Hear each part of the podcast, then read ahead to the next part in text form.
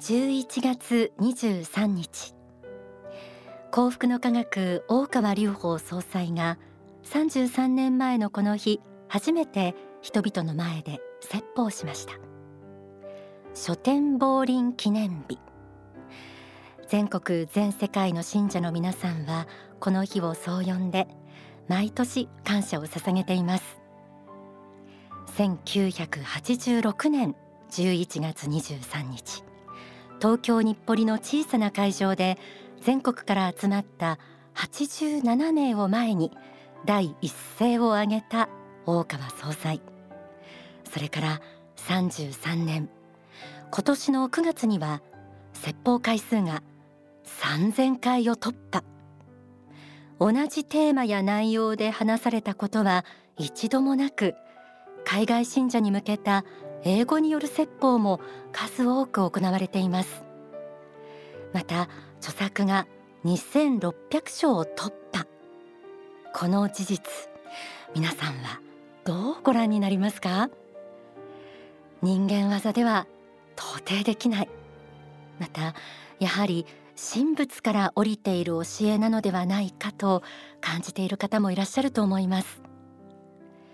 日本のみならず世界中に広がる仏法真理の教え。今日は仏法真理を学び実践することの意味について幸福の科学の職員向けの研修道場武道館の館長を務めていらっしゃる斉藤修造さんにスタジオにお越しいただきました。お話伺っていきます、えー、斉藤さんどうぞよろしくお願いいたします。お願いいたします。えー、今あの皆さんに改めてこう3000回というキーワードが 出てきたりとか、まあ、33年前に初めて11月23日法解かれた、えー、記念日だということも今お知らせしたんですけれども、はい、えー、斉藤館長はもう初期の頃からいらっしゃるんですか、はい、一応は書店亡林の時にももうすでにいたんですけれども、はい、はい、ですからそれから33年修行させていただいております。あの説法回数3000回って言うの簡単なことなんですけれども、改めてどうご覧になっていますか？いやもう感謝しかないかなって思ってるんです。あのまあ私も大学勤めておりましたんで大学の教授方がお話しされるのに1回のお話しするのにも大変なあ準備をしてそしてまあされるんですけどもでも年に1回2回新しい話されたら終わりと。それを3,000回もですね、えー、違ったお話をしてくださるってそしてそれのもとは実は人々を救いたいという思いがここにあるからなんだと思うんですね。全人類救いたいというその思いをですねこういう形にしてくださったそのためにご準備もされ努力もしておられると思うんですけどもそのことに対する感謝ということを一番感じました。はい、斉藤館長の言葉で、法真理とはそもそも何なのかということをリスナーの方に改めてお話しいただけますか？はい、仏法真理一文字一言でですね、えー、表現したらどうかなと思うと私は自分の人生をまず光り輝かせるための力エネルギーかなそれが仏法真理かなと思ってます。まあもともと私もこの真理に出会う時には実は人生大挫折の時でした。大学に勤めてたんですけども30代の後半でした。で研究がうまくいかなくなりましてでその上に、えー、結婚したんですけどもちょっと離婚というような状況になったり子供も実は亡くしてしまいましてそんなこともあっても自分の人生どうしていいかわからないというかこの人生なくなったらいいなというようなことを考えてたんですね。そういう時にたまたまこの総裁先生の最初の経典に書店で出会いまして読んでみたらですね何かこう今までの自分が考えてる世界と違う世界に自分生きてるんじゃないかとなんか直感で感じましてね、そしたらその後で直接に先生のお話を何回か聞かせていただいたらその中で私の人生ですね全然見方が変わりましてこの地球を本当に幸せな星にするんだってユートピアにするんだってそのためにみんなでね、頑張りたいっていうような話されてそれ聞いた時にあ私この人生に生きたら私の人生は本当に光るんじゃないかな。今まで暗かった人生が光るんじゃないかなと思って自分の生き方本当の生き方の分かったような気がしたんです。だから先生のお言葉一つ一つですね経典一つ一つが多分多くの苦しんでいる人たち救う力になっていくなって人生を光り輝かせる力になっていくんだなと思って、えー、今あ本当に人生を光り輝かせるための力エネルギーなんだこれが仏法真理なんだというふうに思いました。あの 斉藤さんの赤裸々な人生のトロまでしていただいて、はい、でも本当に180度変わった感じが伝わってきます。あの今大川総裁を通じて説かれるこの仏法真理ですが、はい、えー、過去の宗教とどこが違うのか、はい、教えはどのあたりが違うのかそうですね。私がまず幸福の科学のこの仏法真理の一番の特徴は多分魂の真実を本当に明確に教えていただいたと思うんです。えー、その中でも特にですね仏書を持ってるというのはですね私にとっては驚きでした。仏書を持ってるって仏書を持って仏に近づけるんだって仏のような偉大な、ね、存在に近づけるんだっていうことこれでそれ聞いた時にすごくなんか自信が出ました。魂の真実明確に説かれてる、確かにそうですね。でその中であの天正輪廻を教えていただいたんですね。はい、でこれもですね最初は嫌だったんです。あの苦しい人生生きてましたんで。二度ともうこういう人生はもうやりたくないって初めそう思ってたんですよ。はい、ね、ところが総裁先生のこう説法を聞かせていただくとあで天正輪廻通じて実はいろんな経験をしてそしていろんなあ立場でどんな立場でも最後幸福なる方法を見出せる。でそれを聞いた時にあこの教えは本当にすごいと思ってましたよ。人々を本当にどんな人でもどんな苦難の中にある人でもそこから幸福になっていく道を見つけ出せる、うん、そで仏に近づけるんだって思ったら先ほど言いました。本当に今世もう一度強く生きてみようって。挫折に負けずに強く生きてみようと思いましたもんね。だから仏法真理というのは本当にエネルギーなんですよね、うん、人生を光らせる生き生きるエネルギーなんだと思うんですよ、うん、もっとこのエネルギー電波に乗せて届けたいです本当に。本当エネルギーですよね、うん、あのまたその教えの中にはですね、はい、宇宙というキーワードですとか、まあ、宇宙人リーディングとか、はい、まあ、そうしたリーディングや霊言などもあのたびたび出てくるんですが、ね、この辺りこうなぜなのかとか背景についてなども教えていただけますか？私もねあの難しいことわかりませんけれども、うん、宇宙のお話をいただいて初めてあ地球というものの星の意味というか地球という星で天正輪廻をして、えー、経験を積むことの重要性？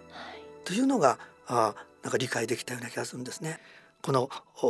宇宙の他の星々にもたくさんの宇宙人っていう方がいらっしゃるというのも教えていただいて、はい、2010年でしたかね最初に宇宙の方が出た時に実は地球っていうのは宇宙人たちに愛を学んでいただく学校なんだって説かれてでこの愛を学ぶっていうことがどれだけ尊いことなんかそしてこれがどれほど幸福なことなんかっていうのをですね、理解させていただけたかな。まあ宇宙を教えていただいて初めてなんか地球の尊さみたいなのが分かりました。あなるほど。いや確かにそうかもしれないですね。うん、こんな地球で人生を送らせていただいているいうことの尊さみたいなものが余計に分かったような気がします。斉藤さんは、はい出家される前に研究分野が AI とおっしゃいました、はいはい、科学の道に進まれたきっかけが星を見ることが好きだったというふうに 先ほどちょっとあの収録前に伺ったんですけれどもその星その時見ていた星と宇宙に関する仏法真理などが説かれて以降の星の見方とか変わりましたか？あのね、えーまあ、最初はね星々見ても単なるものとしてか見てませんよね。だからまあ星は確かに綺麗です。でロマンもあるんですけども、まあそういう星じゃなくって今あ宇宙時代の星見た時にそれぞれの星でみんな頑張ってね、えー、それぞれ修行してる人がいるんだな。でそこそれぞれにそれぞれの星の修行のやり方があってで今あ地球はこういう愛の星っていうことで、えー、説かれておりますけれどもいろんな星があってそこにいろんな、まあ、宇宙人生命があって、えー、そこで、えー、それぞれがいろいろと努力して修行されてるということを考えて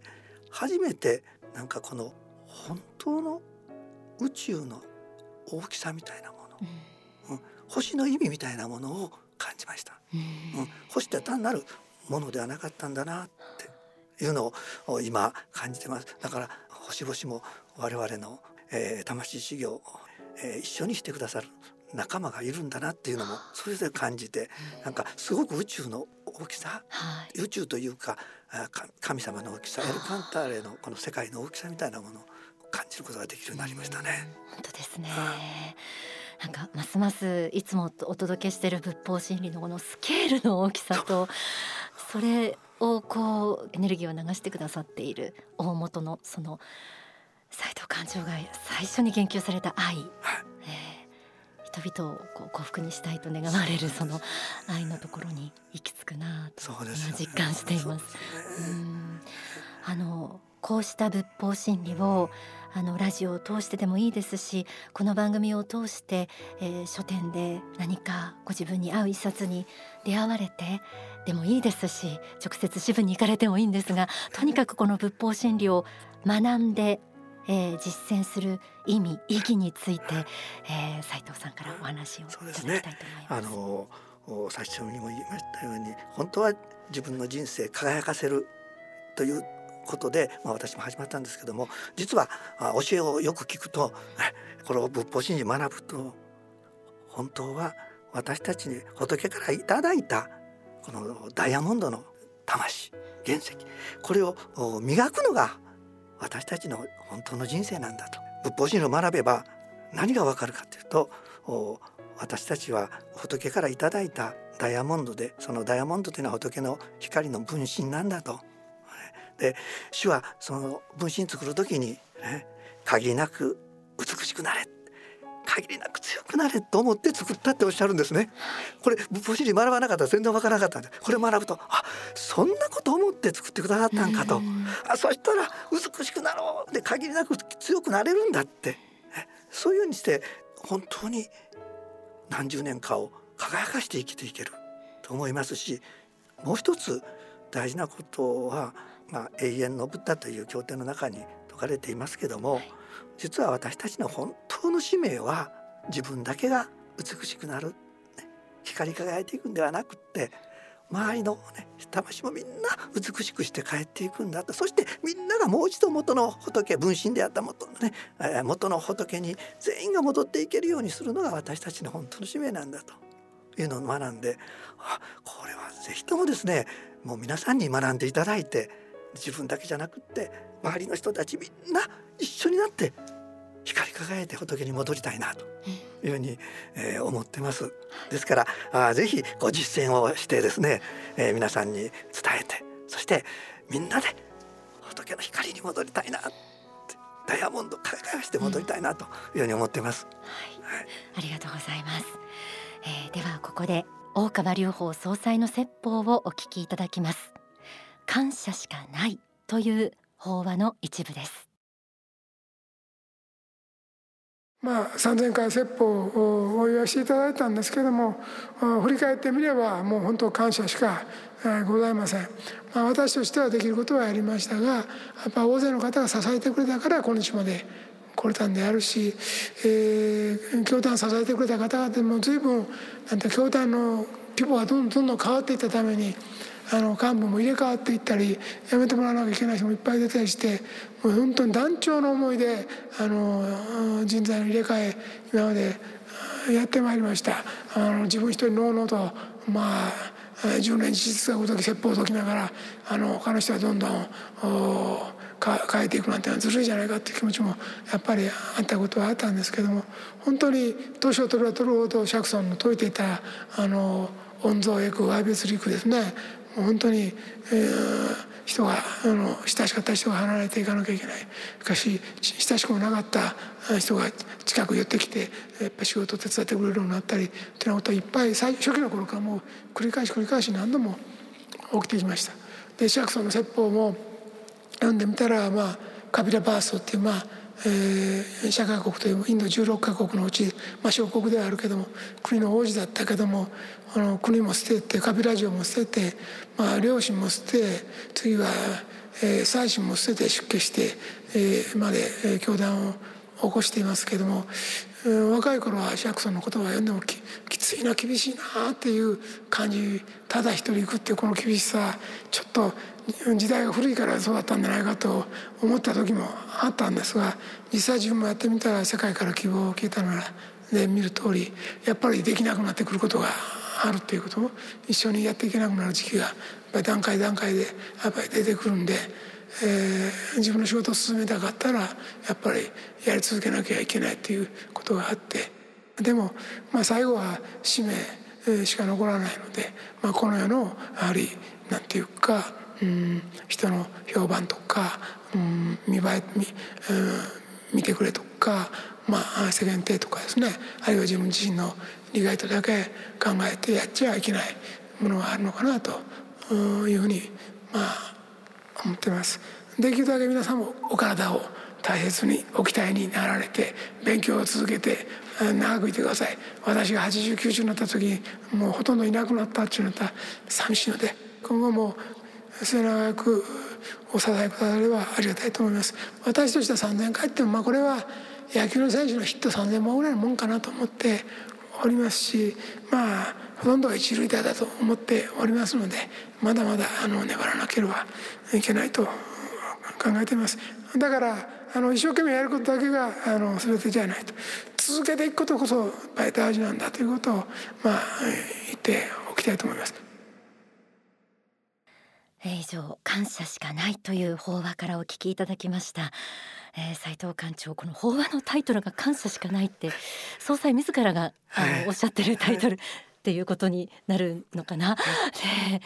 いかがでしょうか？そうですね。いや主にそんなこと言っていただいてですね申し訳ないぐらいですよね。本当は私たちがまた弟子がそして人類が主に感謝しないといけないんで、ね、これだけの説法、まあ、これからもまたいただくんですけれども、ね、人々を救いたいがためにお話をいただいてるそのことに対してはもう私たちが逆にもう感謝しかないと。いう気持ちです。で私自身振り返ってみましても主の説法一つでですね実は人生やり直せたんですよね。本当に三十数年の人生もう一度やり直すことができたってこれが仏法人の大きな大きな力だと思います皆さんにもですねぜひ人生もし美しい人生でなかったらこれ美しく強い人生でなかったら強く、ね、もう一度やり直していただける、ね、人生のやり直しを聞くというのが多分ね一番皆さんのですね勇気になるんだろうなというふうに思います。ありがとうございます。えー、今日は幸福の科学の出家者のための道場武道館の館長斉藤修造さんにお越しいただいていろいろお話を伺ってきました。信仰の姿ですとかうん信仰と学びのこの光ですね。これが電波を通して皆さんに伝わったらいいなと思います。えー、なお11月23日書店亡林記念日聖地エルカンターレ生誕館で大川隆法総裁による法話永遠の宝刀を灯してが開催。えこの方はお聞きになりたい方はぜひお近くの支部までお問い合わせください。斉藤さん今日本当にありがとうございました。ありがとうございました。